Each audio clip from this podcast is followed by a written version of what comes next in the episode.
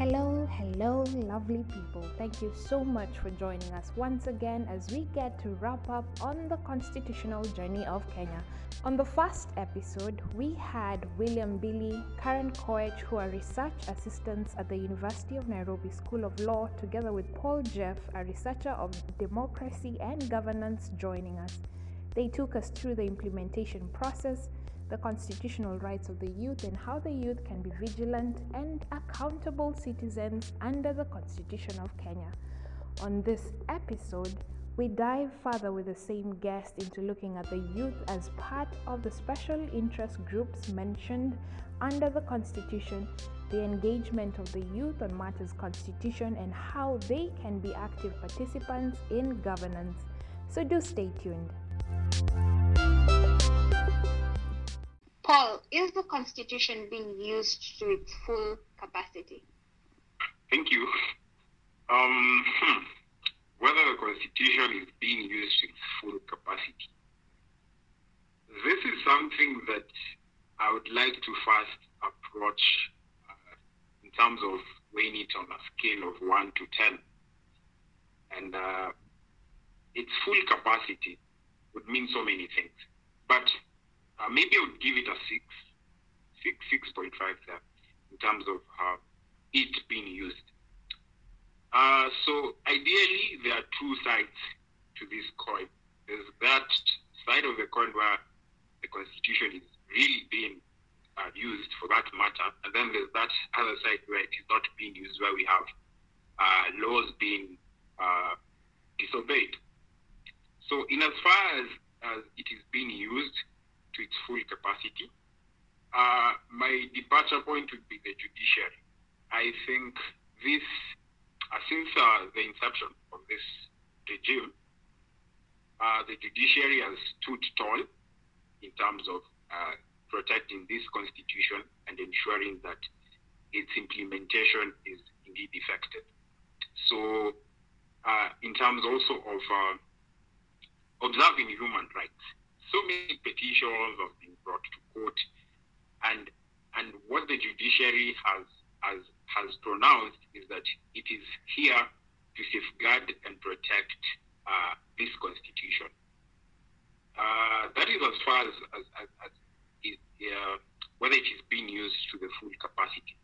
Uh, if I look at things like separation of powers, we indeed have, which is something uh, uh, the constitution mandates we, we have a system where these three arms of government are working uh, the executive, the judiciary, and uh, the legislative branch. There's that separation of powers.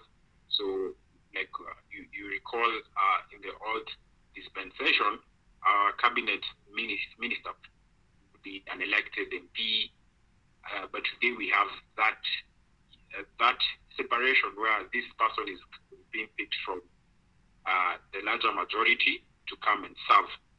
Um, in terms of, of, of, so there are so many, basically there are so many things that would, would be said in terms of how it is, it is being used to its full capacity. I think it, in, it informs a lot of things that uh, govern us. And in terms of uh, the other side of the coin that I said, uh, we, we still are lagging behind there. Again, back to implementation, because uh, uh, this constitution requires that every single citizen in this country pays fidelity to the rule of law.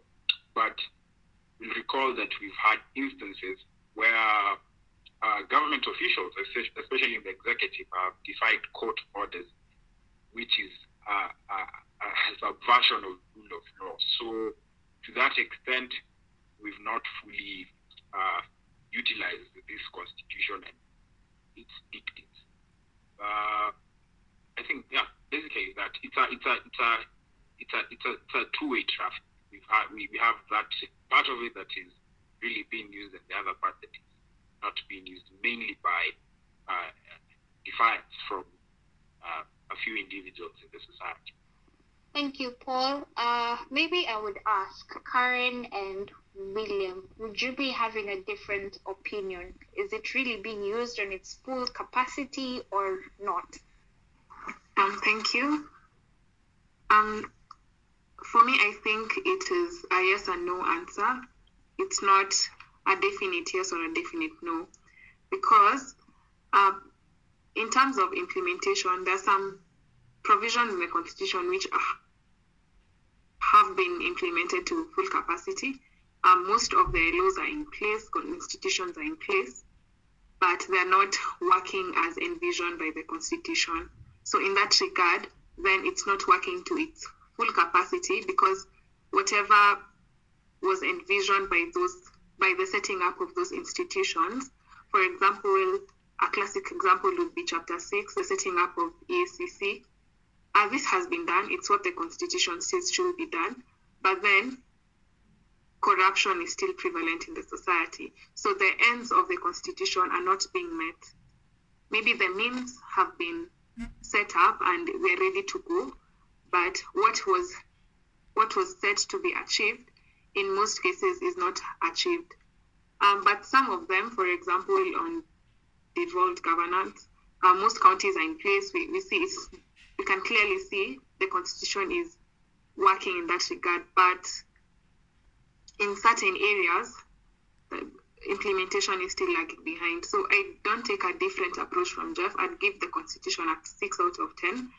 That there's a total transformation in terms of governance, in terms of how Bill of Rights protection is taking place, the fact that now the judiciary is more independent, the president doesn't have much power, but you can see on books the president doesn't have power, but then he is still going against the judiciary. So same thing as Jeff, the constitution has been implemented, but the ends of the constitution hasn't been reached. So it's still a work in progress. And I, I feel given another decade, if we work the same way we did, then maybe we'd say we'll give it a nine at that point. So, yeah, that, those are my sentiments. Thank you, Karen. Uh, William? Yeah, the question is the constitution being used? Yes. Is it being used full in its full capacity? No uh, in its full capacity. That means there are other areas which are still lagging behind, as my colleagues have said.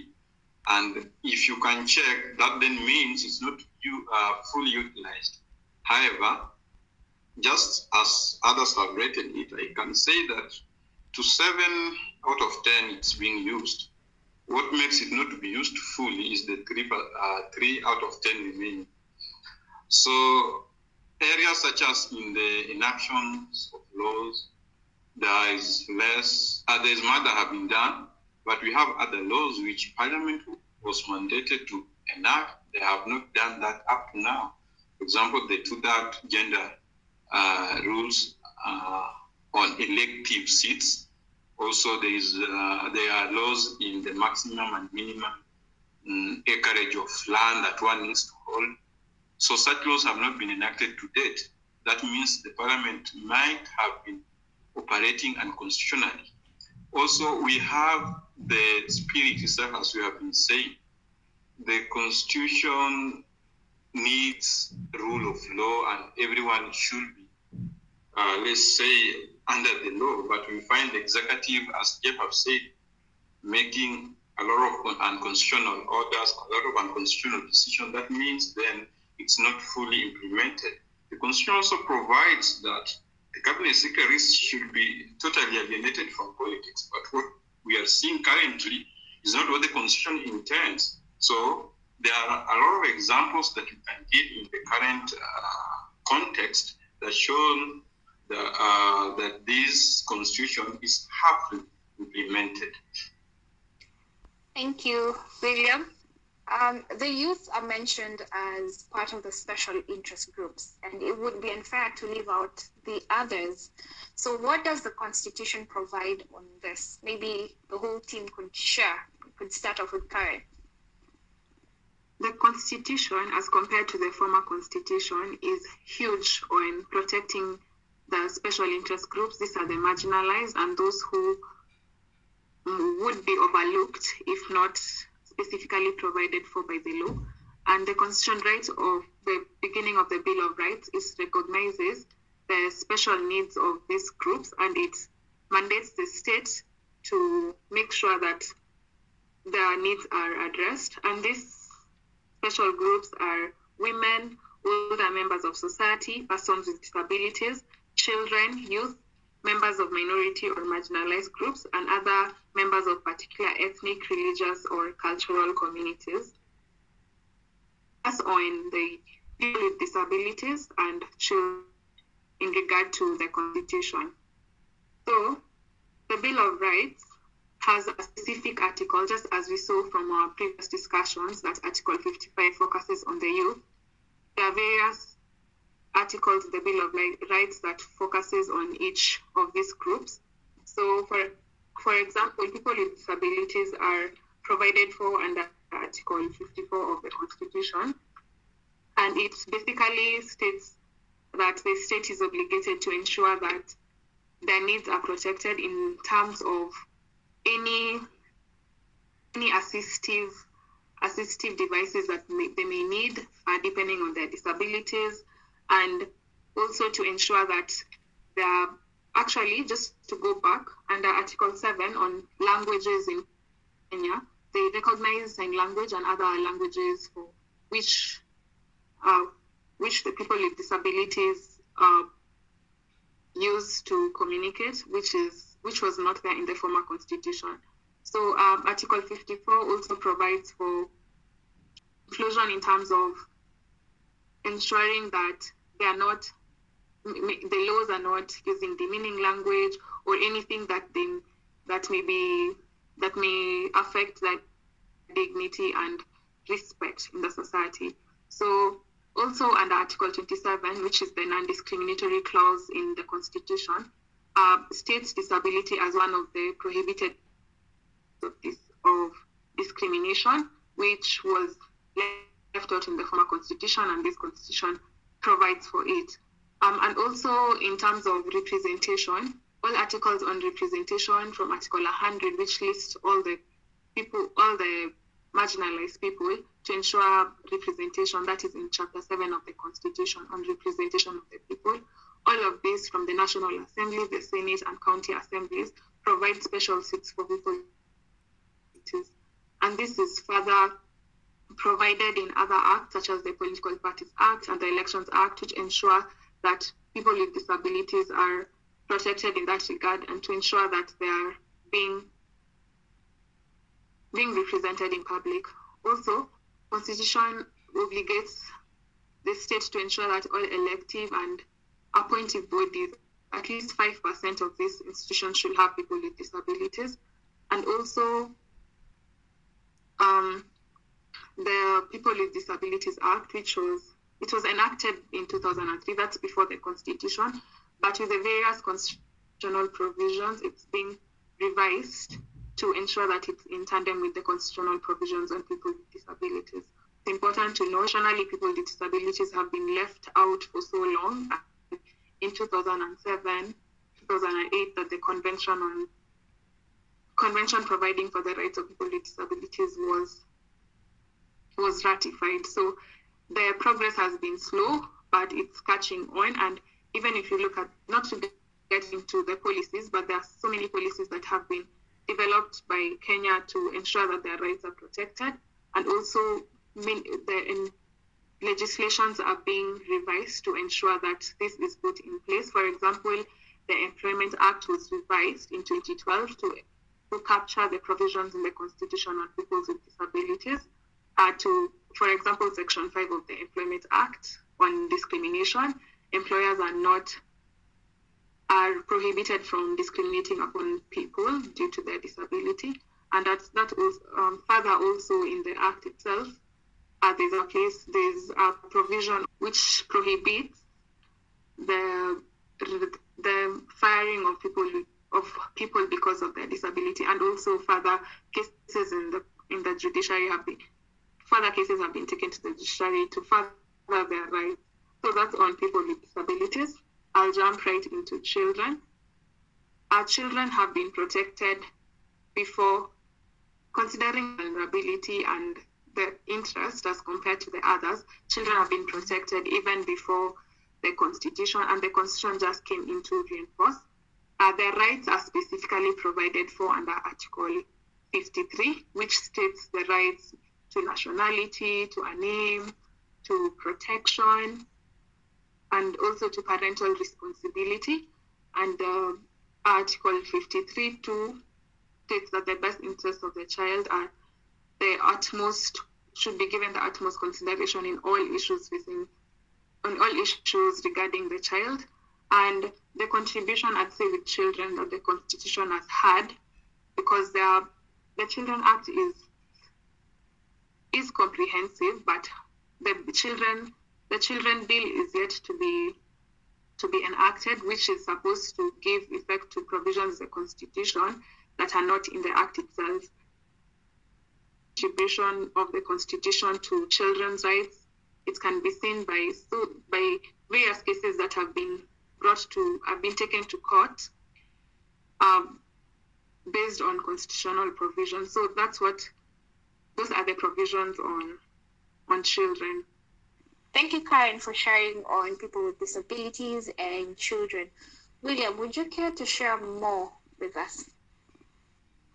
Okay, I think I'll pick on the special interest group for women, mm, and I will restrict myself to the Constitution because there is a whole plethora of laws, both international and statutes, that give the rights of women. However, Constitution then provides other more rights which were not eminent in the former Constitution. And uh, when we start looking with Article 27, actually Article 21.3 recognizes women as one of the special interest group. Then you have Article 27, then provides equality among the genders and then also prohibits discrimination based on gender. The same article 27, subarticle 8 provides what's called the, uh, the two-third gender uh, rule on both elective and appointive seats. That means for any appointive seats in the national and also in the county level, and for any elective seat, there need to be two-third gender rule. That means not more than one, uh, not more than one gender should not be not should not be more than two thirds of the total elected mem- elected members or appointed members. Uh, we also have Article 45 that provides equal rights for opposite sex in marriage, both at the marriage, during the marriage, and when the marriage is dissolved. So that one is also catering for gender rights and equality. Uh, we also have Article 60F that provides that there need to be no discrimination based on gender. Remember, issues of gender in our society based on gender on the on the ownership of land and property. If you check our society before the 2010, it has uh, men are the people who own a lot of of land, and also we have our culture whereby uh, women are not to inherit land. However, Article 60 then, then provides that there need to be equal, uh, equality in the sharing of property and also in the ownership of property. So this then give effect that even women can inherit ancestral land. Then we also have Article 81, which give principles uh, of good electoral system. And it insists that there need to be two-third gender rule on elected seats, the same way it is insisted in Article 27. However, the problem with this two-third gender rule is it has been upon in the Kenyan system because it has never been implemented, and uh, even the Supreme Court was giving advisory opinion that it was to be implemented progressively. Up to date, the elective seats have not been made the extent that is in congruence with this rule. However, the appointed seats, we can say much has been done, and you can see women then appointed in several uh, public office. Uh, in Article 90, there is also party lists and also the composition of political parties, which also provides that there must be two thirds of at least one gender should not be more than two thirds in the formation of political parties and so on.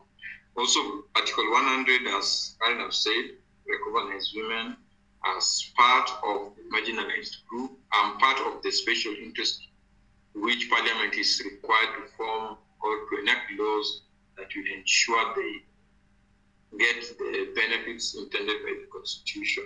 So we have a lot of uh, provisions in the Constitution that both uh, participation and also involvement in politics, in governance, and in legislation issues based on several aspects of public policies.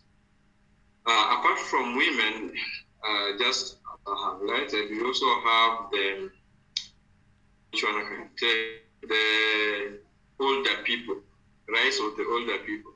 And rights of the older people, I think, is given or provided in Article 57. And Article 57 then states that the government or the state should ensure that there are measures that have been taken to enhance rights of the older. Which rights are these? For example, there is need to ensure that they fully participate in the society. There is also requirement they need to pursue their personal development. Also, need to help them live in dignity, respect, be free from any abuse that are related to the people, and also re- receive reasonable, uh, reasonable care and assistance from the family and the state. So, Article 57 provides rights for the older members of the society as part of the special group vulnerable in the society. Thank you, William, for sharing. Finally, we'll have remarks from Paul. Uh, thank you. Uh, so my colleagues have basically uh, touched on, I think, almost all. Uh, the only ones that are remaining are the youth and the uh, minority and marginalized groups. I don't think we need to really go uh, over again the constitutional rights that the youths have, but just to reiterate is that their, their rights are guaranteed under Article 55 and maybe uh, it includes right to education and to access to employment, and also to be included in the political, social, and economic spheres. Uh, if I uh, switching gears to Article 56 that uh, deals with the minorities and marginalized groups. So the first question is, who are these people? These are, you know, the likes of El Molo, the Ogiek, and uh, the Dorobos. These are basically uh, groups that have very, in terms of their population size, it's uh, very, very small as compared to the huge, huge, huge tribes. And uh, the, intention of the drafters of the Constitution, while including uh, the protection of these people, in my thinking, was uh, pegged on the historical injustice that these people have faced. And uh, this is historical injustices have been, especially with regards to land, and also been included in the political discourse in terms of them participating in governance in this country. So you look at the, the wording in Article 56, uh, the state is ideally supposed to take affirmative action. You see, affirmative action is, is an action that is taken when we, we have things like historical injustices that uh, maybe laws or policies are being implemented, uh, developed and implemented to see to it that uh, these injustices that they have faced are addressed. So uh, the, the state is mandated to to take affirmative action that will mainly focus on ensuring that these people are also represented, uh, uh, or rather take part in the political sphere through governance. They are accorded uh, uh, opportunities in the educational and economic fields. And when we talk about economic fields, we start thinking of land because land is an emotive thing in Kenya, which uh, by and large has been used for economic purposes also. And the other thing is they they also the state is mandated to ensure that these people access employment in this country. Uh, they are usually not so much included in um, many workplaces. And maybe just to uh, to add on that, the, the state is also mandated to ensure that their culture, their cultural heritage is not uh, is not lost. And uh, another very key one is access to you know social amenities like health services uh, things like water. These are things that uh, the state is mandated to ensure that these marginalized uh, uh, minority marginalized groups and minorities achieve rather get. Thank you, Paul. On the minority groups, um, I'd love us to steer this discussion on different paths. And um, in 2020, we celebrated the International Youth Day, and our main focus on was youth engagement and inclusion.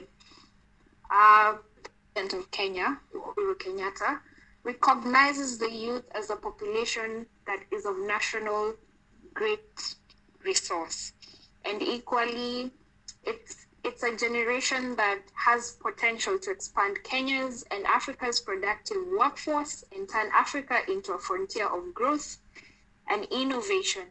Now, my question is Are the youth being engaged in matters constitution and do they really understand it? Karen. First of all, whatever the president has said that you've just said right now, it's true. The youth has in Kenya has a lot of potential in terms of steering the the economy and also ensuring that we as a country move towards the right direction. And in terms of engagement, in my opinion, I don't think the youth are being engaged as they should.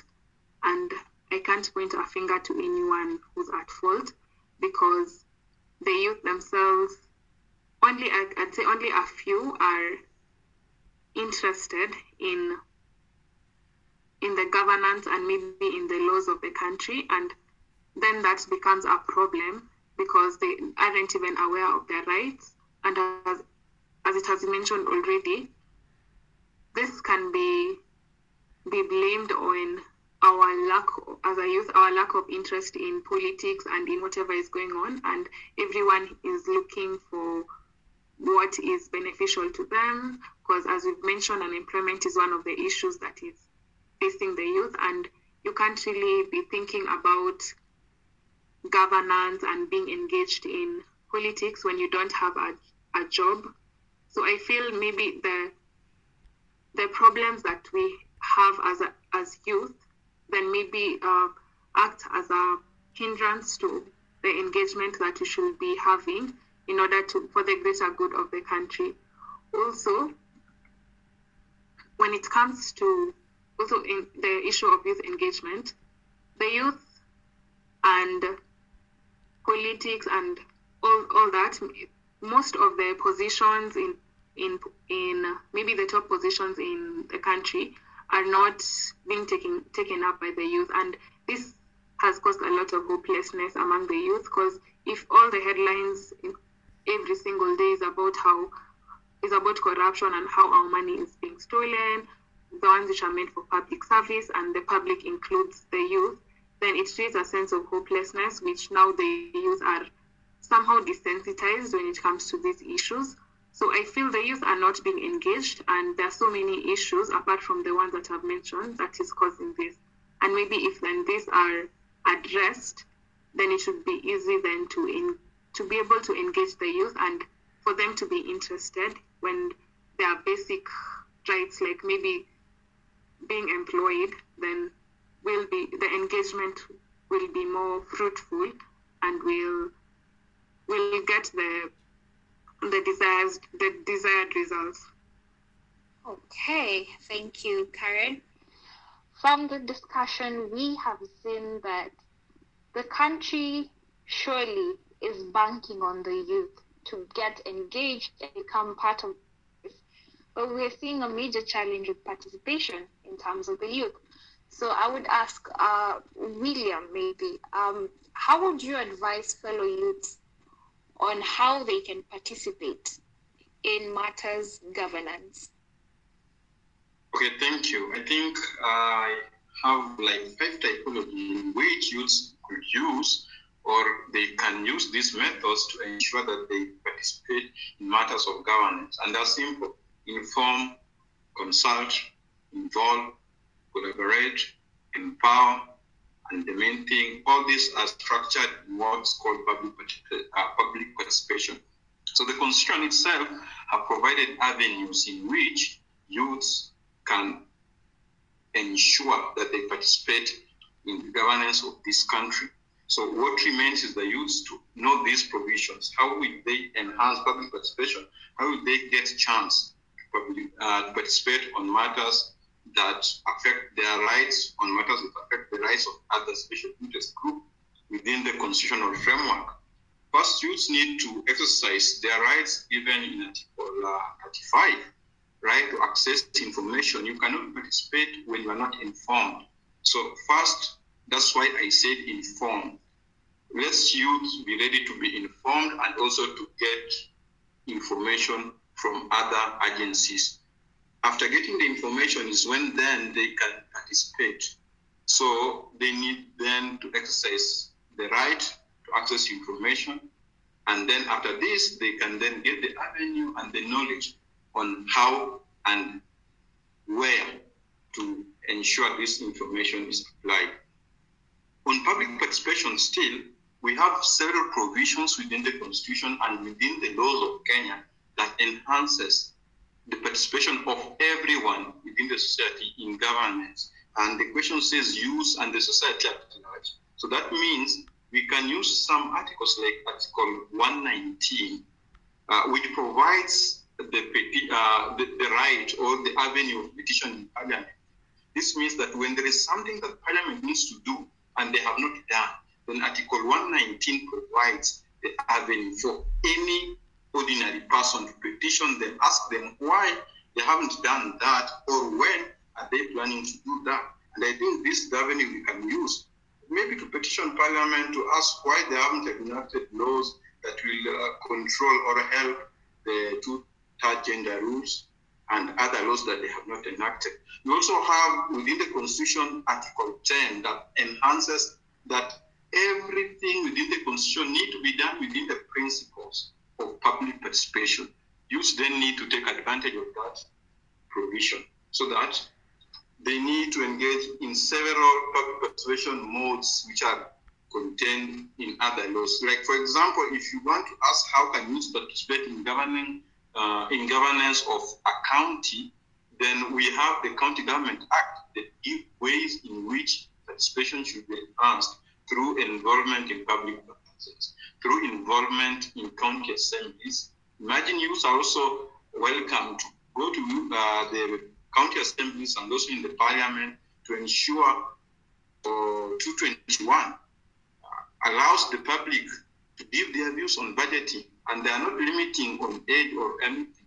So youths can give their views on budget and then propose or forward, that, uh, forward such proposal to the parliament for consideration. Article 232, the principles of public service and also uh, public uh, representation. So youths can also give their views on the public service appointments uh, that are made on the public uh, arena and so forth, so on. Article 201 on matters of also still just budgeting, 201 and also funds. Youths are also invited among other people in the society. We also have other articles like Article 124. So we have a lot of articles within the Constitution that enhances public participation. So what remains then is to define what is public participation. That the youth need first to be informed, then organized in well uh, structured groups. Because remember, a, a lonely voice is not having a lot of value, but when youths come in groups and they form structured groups, then they might have a, gaining power at the table where policy and uh, formulations of laws are made. Also, youths need to ensure that they uh, participate on accountability matters. The Constitution in Article 10 the principle and also the ways in which youths need to make sure that they're holding uh, the public officers accountable for tenders, for several uh, expenditures of public funds. And through this method, then youths can also be good instrument in fighting corruption uh, and other ill motives in the governance structure. So I think we just need to make use of public participation and involvement uh, processes that are provided in the constitution. Youth need also to get informed when are the public meetings happening at the county because I'm sure you'll find we have several laws being enacted at the county level, several policies being done at the county level. They are, let's say, placed on the notice board or on the county uh, website, but youths are not aware of such, hence they can't participate in such public forums. So, uh, as just a conclusion, let's get informed and be ready to inform. Let's consult. Let's get organized and get involved in matters of public and governance. Let's collaborate with agencies, other agencies like NGOs, like civil society, uh, like international organizations, like the arms of government and the uh, vertical, uh, the vertical expression of government from the national to the county. Let's collaborate with them so as that we can provide information that things that are affecting us and other things that are also not uh, in reach of us. And then let's empower youth. And empowering, let's get information, make funds and organizations. Thank you so much, William, for sharing and great solutions there that poses a challenge to both the youth and them in leadership to take up responsibility. As we wrap up this discussion, I'd invite the whole team to share their final thoughts. We could start off with Karen, then Paul, and finally William. Um, my final thoughts on the discussions is that we all have a role to play, both the youth and all other stakeholders, in ensuring that the Constitution is realized for all of us. All interests are provided in the Constitution. Everyone's rights are represented there. All institutions have been put in place. So it's the mantle is on us, the people, us as youth, us as women, us as people with disabilities. Everyone's rights have been have been provided for in the Constitution. So all of us, including stakeholders, should ensure that they're doing their part so that we realize the dreams of the Constitution. Thank you, Karen. Paul? Uh, in terms of my final thoughts and in light of what we have discussed, first I would say that we really have um, moved from, uh, we've really made tremendous steps and uh, we, we still can achieve a lot. Uh, I, I just I, I, liked what William said, especially with regards to what uh, the youths need to do, so that to ensure that you know all this that we are discussing is at the end of the day achieved, and maybe just to to add just a little something on what William said. Uh, you know, William spoke of these things we all need to do, but uh, as, as just one more thing to add is the zeal to really work towards all this. We need to have that persistence and uh, the ability to to just come out of our comfort zones and not get tired until all this uh, that we're talking about, the rights and the whole implementation, it's a it's a it's a duty uh, that is uh, essentially are bestowed on everyone by virtue of us being Kenyans. And go out there, get information. But the question is, are we really willing to press on? Yeah, William speaks of let's go out there, get information, you know, all these things. But I think the one thing that crowns everything is the ability to press on so that in the long run we may have a future that is rewarding. And even if it's not for us, maybe for the generations to come. But I think so far we are making progress, and it's just uh, the culture also again. Uh, we need to have that culture of not giving up, yeah, because it's the it's a continual a continued effort in in discussing, debating, uh, going out there to protest when we see uh, injustices. Those are the things that will change uh, this this country. Thank you, Paul. And finally, William. I think, as a final remark, uh, what I can say is that as youths, let's strategize and place our efforts on positive uh, vibes, things that we can do that can enhance our own development and also our knowledge of the civic duty, of uh, policy, and also of public participation. Uh, we need to have such conversations and these types of conversations in several forums so that we then encourage and inform more youths. And I think we are the future of this society. So by getting informed, we are empowered. Information is power. Thank you, William, for sharing with us, and a big thank you to the entire team as well. All right, that's it from me, Paul Jeff, William Billy, and Karen Koech on the constitutional journey of Kenya. A call to the youth. Many times we focus on who's to blame, but this time around, we're calling upon you to focus on what role do I have to play? So do remain vigilant during the implementation process to ensure that you are included, engaged, and participating in all aspects of the society in a manner envisioned by the Constitution. Until next time, goodbye.